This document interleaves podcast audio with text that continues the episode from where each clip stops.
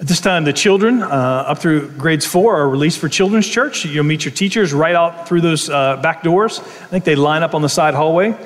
Uh, and they um, will be having a great time. We ourselves will be in the Gospel of John, so if you have your Bibles, and I hope you do, uh, turn over to John chapter 14. It is probably one of the most oft quoted, with the exception of maybe John 3:16, uh, one of the most oft quoted uh, Bible verses that we ever see. Um, when we think about John 14, verse 6. Now, John 14 is the, the beginning of the farewell discourse of Jesus as he begins to explain to his disciples that he will be leaving them. And, and admittedly, they are troubled by this. They're overwhelmed by the thought of Jesus leaving. As a matter of fact, if we look back, uh, again, this is all by way of introduction, when um, in, in verse you know, 31, we hear about the new commandment, in, in chapter 13, you know, about loving them, loving each other, little children, yet as little while I am with you. You will seek me, and just as I said to the Jews, so now I also say to you, where I am going, you cannot come. And then he gives them a new commandment I give to you that you love one another just as I have loved you. So, in the midst of this, and I think about this, if you're a, a, disciple, you hear about this new commandment, but really, you really hear what happened right before the commandment, and you go, wait a minute, you're going someplace that we can't go? Um, we're pretty tight, Jesus. Like, there's, there's no other place that we can go. But you're going to leave us? And in the midst of this, we also see that, you know, in, in verse 36, you know, Simon Peter, who's, you know, admittedly troubled by this, says, Lord, where are you going? And Jesus answered him, Where I am going, you cannot follow me now, but you will follow me afterward. Peter said to him, Lord, why can I not follow you now? I will lay down my life for you. And Jesus answered, Will you lay down your life for me? Truly, truly, I say to you, the rooster will not crow till you have denied me three times. So, in the midst of uh, troubled hearts, you know, Jesus has said, I am going away. You will not be able to follow me. You will not be able to, to go with me. As well as he says that you will also deny me, that Peter will deny me. And so the, the disciples are, are confounded. But not only confounded, I mean, they're, they're worried, they're concerned that Jesus will now depart from their presence and they won't be with him anymore. So, in the midst of this, um, we come to this section of Scripture. And I'm only going to read um, maybe the first seven verses. But think about this. your hearts are troubled. The very thing that you have you know, placed all of your hope in is now going to be removed from you. Um, you know, we, we've, we've seen loss you know, around us. You know, we've seen deep loss. And, and in the midst of loss, you know, the, the emotion that we exhibit is grief. So, what do you do? What do you do when you're just overwhelmed by grief and loss? What do you do when, when or maybe you haven't lost it yet, but, but you know it's going to happen? That there's this inevitable loss that is pending upon you. And you can't imagine living without this thing, or more importantly, this person. And it's overwhelming to think about that person departing from your life or departing from your presence. What do you do? Well, we find this in John 14, because in the midst of this, Jesus says these words to us, and I, I think that they are very hopeful and helpful to us, those of us who are about to or have suffered loss. Um, so, hear the word of the Lord, John 14, verses 1 through 6. Let not your hearts be troubled. Believe in God. Believe also in me. In my Father's house are many rooms. If it were not so, would I have told you that I go to prepare a place for you? And if I go and prepare a place for you, I will come again and will take you to myself, that where I am, you may be also and you know the way to where I am going. Thomas said to him, Lord, we do not know where you are going. How can we know the way? And Jesus said to him, I am the way and the truth and the life. No one comes to the Father except through me. If you had known me, you would have known my Father also. From now on, you do know him and have seen him. And we all say, the grass withers and the flower falls, but the word of the Lord remains forever. So, these words, these particular words in John 14, are some of the most comforting words uh, ever spoken. And, and even as I go to people who are struggling with and or near death, oftentimes I will go to this passage because it's a comforting passage to know that Jesus will not leave them. He will not forget about them, but he actually goes and prepares a place for them and will come back for them. And that within the Father's house are many rooms. We think about this. Um, there was actually a, um, and, and, and there's so much comfort there's so much comfort in the midst of these words that there was a, Puritan preacher named Henry Venn. And Henry Venn, who was a preacher, he was dying. And in his biography, it tells us that, that when he read these words about the Father's house, and that the, the prospect in the midst of his dying days made him so high spirited and jubilant that his doctor said that his joy at dying kept him alive a further month. He got so excited about heaven that he actually rebounded in this world thinking about what it would look like to be in heaven. He rebounded for a month. We derive great comfort from the fact that Jesus is coming to take us to be with him. Because, you know, Thomas is saying, you, you, are going away, but what Jesus says to us, and again, we, we need to understand this, that in the upper room, there has been much, you know, they're, they're confounded, they're not understanding what's going on. But it says this that I will be with you, and I do not want your hearts to be troubled. And brothers and sisters, I, I mean, I, I know a lot of you, and I know that there are many, many times throughout the week, throughout the day, throughout the hour, where your hearts are troubled. So, what do we do with troubled hearts?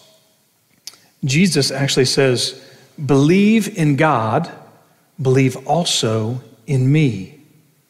So he actually asks us in the midst of our troubled hearts to, to think about and to contemplate and to meditate upon him, who he is, what God has done, and what Jesus has done at the Father's command. All that the Father has done for us, all that Jesus has done for us, in the midst of having troubled hearts, Jesus says, believe in God, but also believe in me. And it's not just believe with our minds, but it's trust with our hearts. Like to believe in such a way that we actually put our faith in Him to trust Him, to rely upon Him, to, to really just be uh, connected to Him. In, in other words, we use that term and we'll see it in John 15. It's called abiding in Christ, and we'll get to that in just a few weeks. What does it mean for us to be connected and to be thinking and pondering rather than, you know, being distracted? You know, think about this. I mean, oftentimes in the midst of trouble, in the midst of difficulty, um, we move to something just to distract our minds, to distract us from the inevitability of loss or pain or suffering or grief. And that distraction is not actually helping us, but it's just sort of putting aside that which um, is difficult. You know, um, let me, let me um, quote for you Tony Reinke, where he says this Every um, generation of the church faces its own unique struggle to focus on God and on the things not seen. The struggle is real, whether it is with the latest digital technology or the ancient household idol. We can easily become distracted. He says this When I grow bored with Christ, I become bored with life. And when that happens, I often turn to my phone for a new consumable digital thrill. It is my default habit to become habituated to an iPhone or is to implicitly treat the world as available to me and at my disposal, to constitute the world at hand for me and to be selected, scaled, scanned, tapped, and enjoyed. In this digital age, in the consumerist age, they merge together, and our screens offer us everything we can see or desire, even anonymous compulsions and lurid fantasies. But do you know what they do not offer us? Do what they do not solve for us? They do not solve the ache of our soul. They do not build our faith when we become distracted by the things of the world. I mean, and by the way, I'm just preaching to myself here too, okay? I mean, think about this. I, I, I, think about the, the Psalm 119 where it says, Turn my eyes, Psalm, Psalm 119, verse 37. where it says, Turn my eyes from looking at worthless things and give me life in your ways. I mean, I think that might be, at least for me, it's, it's the verse of this generation that we become so easily distracted and we cannot concentrate. And then the world allures us into other things. I mean, prior to that verse in verse 36, it says, Incline my heart, meaning, Lord, when I pray to you, incline my heart, give my heart this um, disposition. Uh, to your testimonies, to your laws, to your precepts, to your ways, and not to selfish gain. But again, turn my eyes from these worthless things and give me life in your ways. Let me think about this. Brothers and sisters, listen, the God of the universe is speaking to you through his word. He is urging you to take heart, and he is giving the prescription for your restless, faithless soul. Are you worried? Are you overwhelmed by life? And Jesus is speaking to you right now and giving you what you need. He's giving you the right medicine at the right time in the right dosage so that you will feel the healing balm of the gospel in your souls. And, and, what I'm telling you is that we often become very distracted. I mean, um, I love the, um, the movie Up. I mean, some of you guys like that movie, right? I mean, that's one of the movies that I can quote and feel pretty good about. Like, uh, and, and, and, but I, I, love the Golden Retriever, uh, Doug because, you know, and, and the other dogs in it, because what, what happens is, uh, especially the evil dogs, the moment they, they, he always says, squirrel. And what do they do? They always look for the squirrel. You know, and then they run into something or something like that. Brother, I think that's who we are. I think that's who we are. I mean, and we're doing what we're supposed to be doing. And I think, you know, the world, Satan, and the flesh all tempt us away from that. We actually sit down to read our Bibles. We sit down to read our Bibles and realize, oh, my coffee cup is empty. And then we go and get another cup of coffee. And then the phone rings. And then we pick up the phone. And then we check, we're on our phones, so we check the email. And then we check our email, we get a text. And then we have a text string. And then all of a sudden we think about, oh man, I need to go to the restroom. I just drank all this coffee. So you go to the restroom. And you're like, man, the day's getting away from me. When am I, when am I going to have time to actually read my Bible? You know, any of this ever happen to any of you? You know, that's the distractions of the world. And we need the gospel. We need to implant the gospel blaze it upon our hearts so that we know, we know that God is for us, that He is with us, that He will never leave us nor forsake us, that we are loved by the Father, that we are forgiven. It makes such a difference when you live your life in light of the forgiveness of Jesus. Because then when you are wronged, and you will be. You're going to be wronged every day, right? Every day. Not, not in all relationships, but most. You're going to be wronged. Some driver's going to wrong you. Some other person's going to wrong you. Your spouse is going to wrong you. Your children wrong you all the time. You know that, right? I mean, all of those things. But if you live in light of the forgiveness of Jesus, then you can then extend forgiveness which you have received. But you can't do that when, when you're not like immersed within the gospel, within the good news of the forgiveness of Jesus. Now, what Jesus says here is a wonderful thing as well. When he says in, you know, in verse 2, he says, um, let me just read it because we're not going over too many verses. In my Father's house are many rooms. If it were not so, would I have told you that I go to prepare a place for you? Now, this idea of place, this, this is a wonderful thought for us because even when we look at the Old Testament, we notice that in the beginning of Genesis, we find that Adam and Eve were expelled from the garden. Like, who's the first homeless couple? It's Adam and Eve, expelled from the garden. They have no home to go to. And when Cain actually murders his brother, Cain becomes a wanderer on the earth. So, this wandering homelessness that we see is sort of a curse of sin. And even in, when they're building the Tower of Babel, they build the Tower of Babel thinking that they're like gods and God, you know, disorients them, you know, and then disperses them and mixes up their languages. And so the people are scattered. And in some sense, they become homeless, right? Scattered wanderers. We see this in the book of Genesis. Well, in the same way, we are also wandering, and every single one of us is longing for a place to be, longing for home. Longing for home. I was blessed um, So I grew up in the, the same address for, for 18 years of my life. And I remember as I went away to college, uh, to James Madison University, my freshman year, I remember uh, it was probably October, and it was the first time I was able to go home.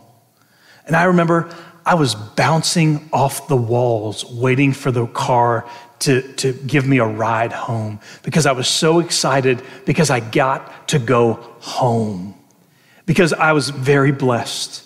I was very blessed because my mom and dad loved me and they had made our house. It wasn't a perfect home. I mean, it's, it's, it's, like any family, it's dysfunctional. By the way, we're the family of God. We're all dysfunctional. Look around, look in the mirror. That's why we're here, right? You know, we're all dysfunctional, but it was home. It was a place for me to be. And I didn't have to perform. You know, I didn't have to perform. All I had to do was go home and eat whatever I wanted because my mama was happy to have her oldest son home.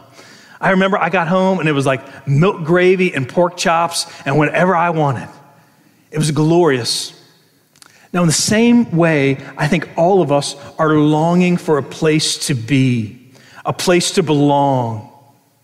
Now, in, in two ways we see this here. In one way, we see that there's the promise of heaven, there's the promise of our eternal home that we have that we look forward to when we will enter into this fellowship with all the believers. When the, when the saints triumphant will be together and we will worship and we will sing and it will be glorious.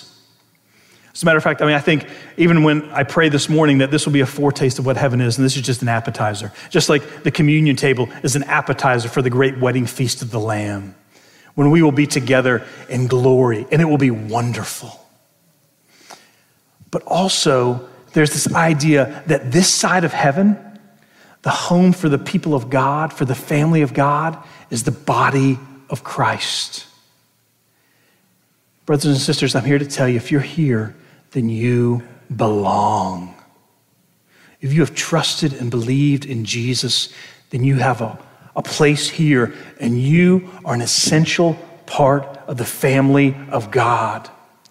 And I'm here to tell you that the world right now is a world is a place of loneliness and weariness, and people are looking, looking for a place to belong.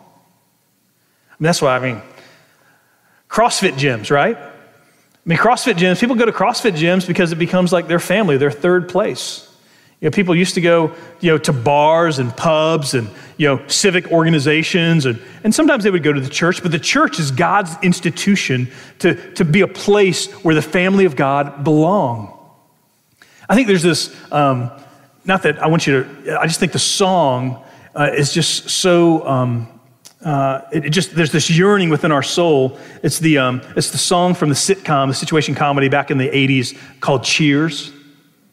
You know, you guys know what I'm talking about. And this bar essentially becomes the family for these people. Or, you know, like the, the, the, mailman who knows too much or maybe nothing at all, you know, comes in and he comes in and everybody knows his name and he gets to sit there and, and the pastor is really the bartender, you know, and it's Woody Harrelson and all that kind of stuff and, or Ted Danson or, or whatever. I mean, it's dysfunctional, it's broken, but there's this sense in which what made the show really, really um, sort of uh, I think, popular was not the acting, it was this sense of, man, we long for a place where we're known and where we belong. The church is meant to be that way.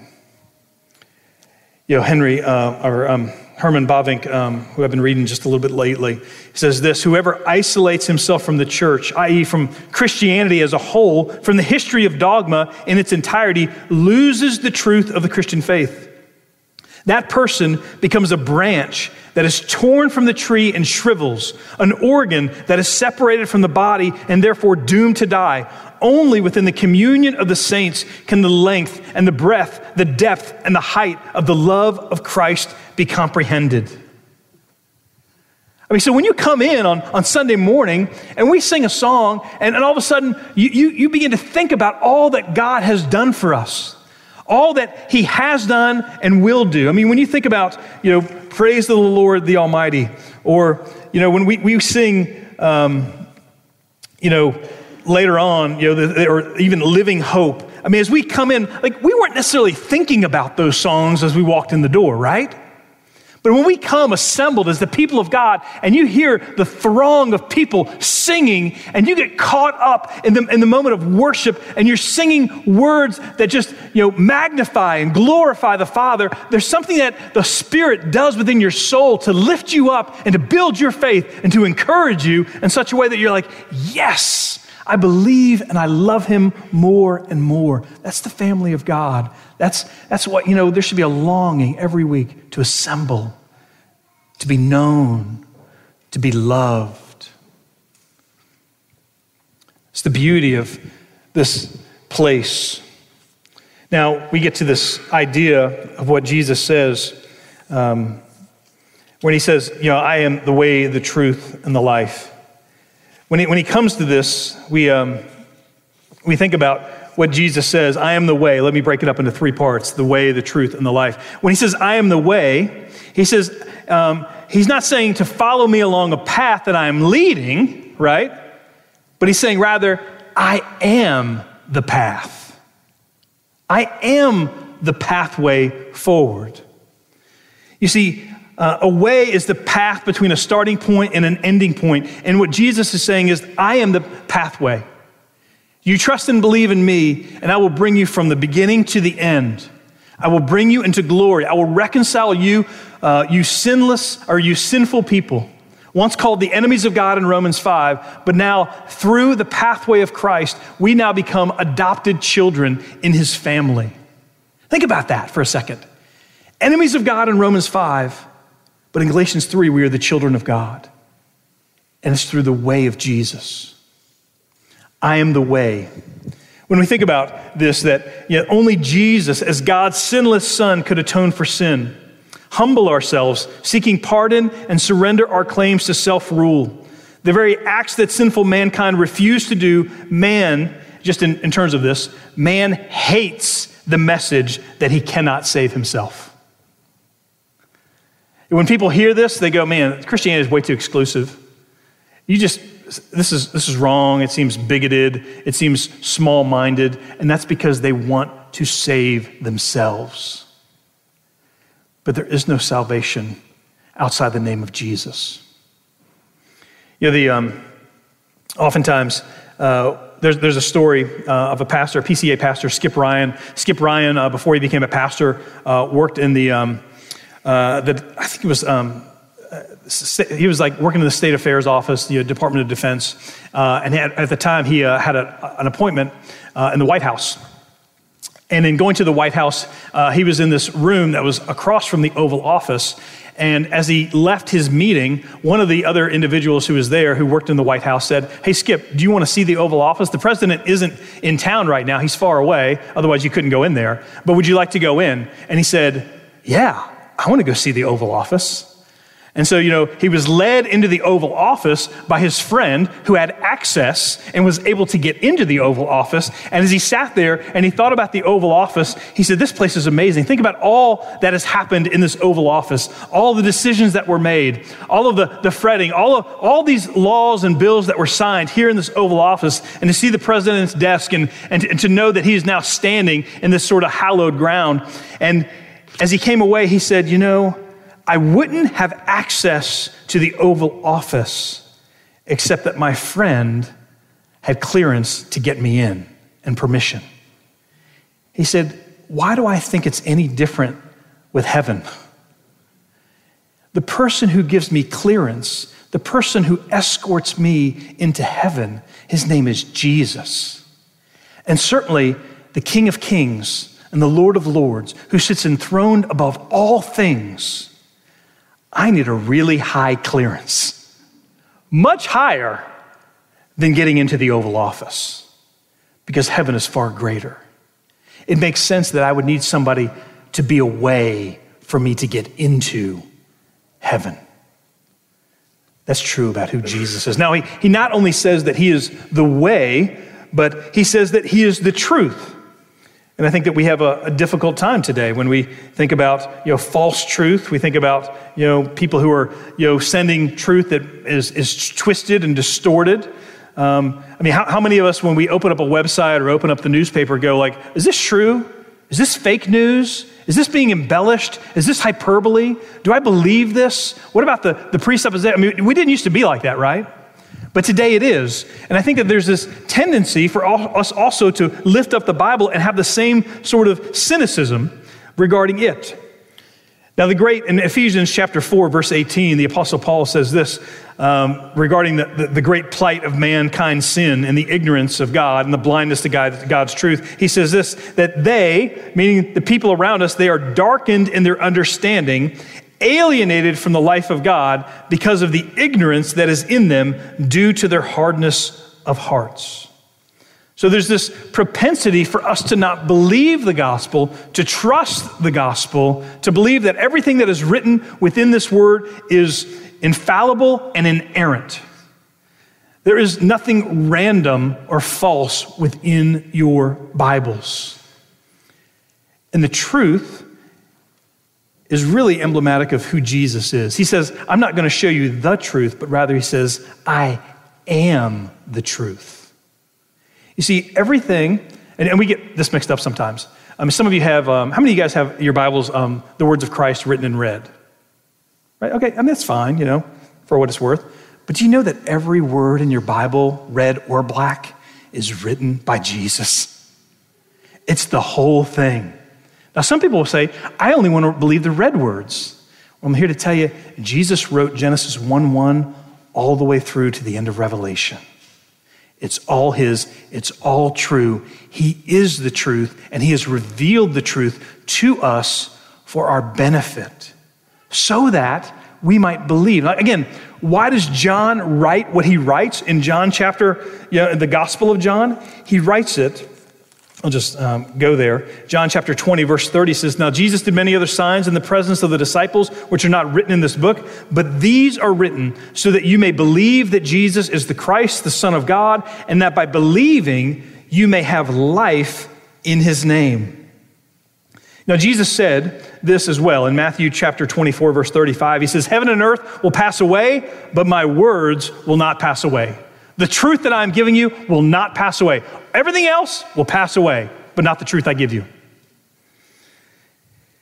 He also says, so Jesus said to the Jews in um, John chapter 8, if you abide in my word, you are truly my disciples, and you will know the truth, and the truth will set you free. So, what do we become free from? What does the truth unlock for us? The truth unlocks this cage of, that we're trapped in because of sin and death and our, our own wisdom.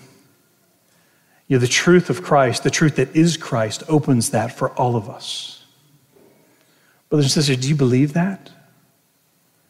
Do we believe it enough to actually pour ourselves into it? Now, um, how do we know what's true and what's not true? Like, how do we, how do we get to know that? Like, I'll use this example. Uh, when somebody um, is, is a really gifted um, uh, sort of I'm working for the FBI determining what is counterfeit. You know, like when, when dollar bills and not dollar bills, but $100 bills are counterfeit, how do they really understand what is true? They study what is always true. They memorize, they perfect, and they, they have in their mind exactly what a $100 bill looks like, and they've studied all of its features. So that when there is an error, and sometimes those errors are really, really subtle when they see that error, they immediately know that is a counterfeit. Now, for you and for me, how do we understand what is counterfeit? It is by knowing the truth of God's word, by steeping ourselves within the word of God, knowing it so well that when someone brings a counterfeit to us, or even uses the word of God, like Satan did for Jesus when he's in the wilderness, that we can recognize it and we can say, no, that's false. So we need to pour ourselves into the truth, steep ourselves into the truth so that we know what is in error. And then lastly, he says, the life. The life. He says, I am the way, the truth, and the life. Now it's interesting that Jesus says this about this life. In, in John chapter 10, verses 10 and 11, he says, The thief comes only to kill and destroy. I came that they may have life and have it abundantly. Now, in the midst of that, what he's saying is anybody else is seeking to destroy you, to use you, to abuse you, but I have come that they may have life, and not only have life, but it would be abundant life, overflowing life, where it's a life of love that overflows into other people. That's the kind of life we want, right? This eternal, abundant life. In John chapter 1, verse 4, it says, you know, that, that in him was life, meaning in him, Jesus was life, and the life was the light of men. And in the midst of that, we, we want this life to be abundant. I mean, if I were to ask you, I'm like, who wants an abundant life? I would hope everybody would like stand up, raise your hand, unless you're asleep or something like that, or you're distracted. Anyway, you should laugh at that, but it's not that funny, I guess. You know, anyway, you know. But this abundant life that we, we are called to, like we see this. Let, let me just, um, just brief excursus. Um, yesterday was a sweet day and a hard day in the life of our church. You know, John Harvard's uh, memorial service um, talked about a life that was abundant. A life that was abundant. I mean, when the guys got up to do eulogies, a couple of the guys were like, I didn't know Jesus until I got to know John. And John was the conduit for me to have life in Christ.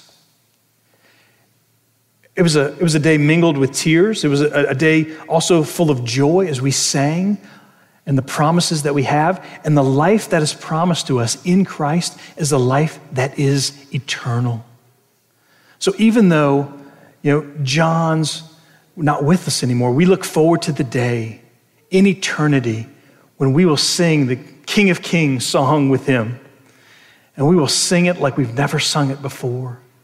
And it will be joyful and it will be glorious. And that is the life that Jesus promises. He goes, I am the way that gets you there. I am the truth that allows you to determine the falsehood. And I am the life that will manifest itself in abundance. And that abundant life not only blesses the person, but the abundant life. And this was so apparent yesterday. The abundant life that we have in Christ is a blessing to everyone we come in contact with. In a sense, we become the light of the world that God has called us to. This abundant, overflowing life because of what Jesus offers in Himself. You know, I um, think about this that Jesus said these words as I'm, as I'm concluding here. When Jesus says, I am the way, he was saying it as one who would shortly hang impotent on the cross. When he says, I am the truth, when the lies of evil people were about to enjoy a spectacular triumph. And he said, I am the life, when within a matter of hours his corpse would be placed in a tomb. How could he say these things? How could he say these three things? It's because he knew what was about to happen in terms of the resurrection. He would rise from the grave, and multitudes would believe in him. And these people, these people who would follow him and believe in him and trust in him and have the abundant life. In Acts chapter 19, do you know what they're called? They're called people of the way. They're not Mandalorians, okay? But rather, they're people of the way who would trust and believe in Jesus. And so the Jews were constantly saying, These people of the way, these people of the way. And you know what they would say? It was like, Yes, we are people of the way, the truth, and the life. And many more. And we will shout from the rooftops all that Jesus has done for us. When we think about um, Him being the way, the truth, and the life, preparing a, a place um, in, our, in His Father's house. Now, it's interesting when we think about preparing a place in His Father's house, it's not because the house is disheveled, it's not because the house is unkept, but rather He was preparing Himself so that He might be the propitiation for our sins so that he might die, so that he might become our substitute and usher us into our Father's house. It's not like it was a mess. he was talking about himself and the cross. And what he talks about is also in front of us. When he talks about this bread, this bread represents his body broken for sins.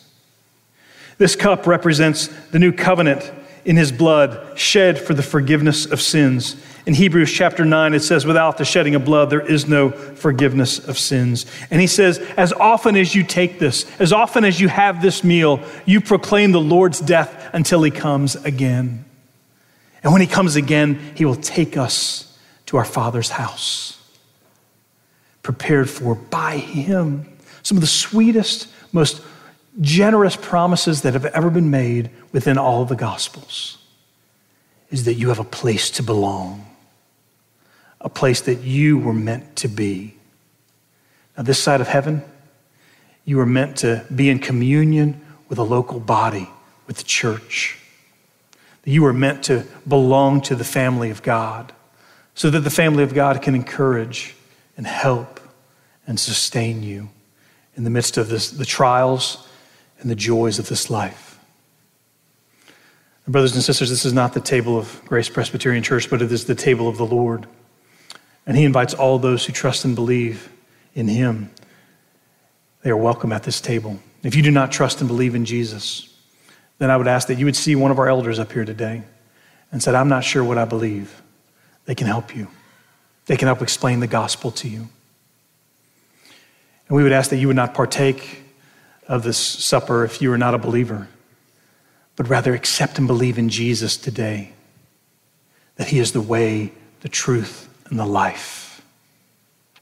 Would you pray with me? Father in heaven, I, I pray, Lord, that you would take these elements which are bread and juice, and Father, that you would, they will always remain bread and juice, but Father, that you would bless them and that you would cause us to, to know you deeper, that you would pour forth grace upon grace upon our souls, that we might trust you more and more. Father, as we come to the table, I pray, Lord, that we would know that we are saved by the blood of the Lamb, and that, Father, only in Christ are we reconciled to you.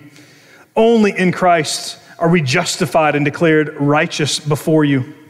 And Father, I pray, Lord, that we would trust and believe and that you would bolster our faith in such a way that we love more, that we share the gospel more. Father, it is true that what we cherish, we commend.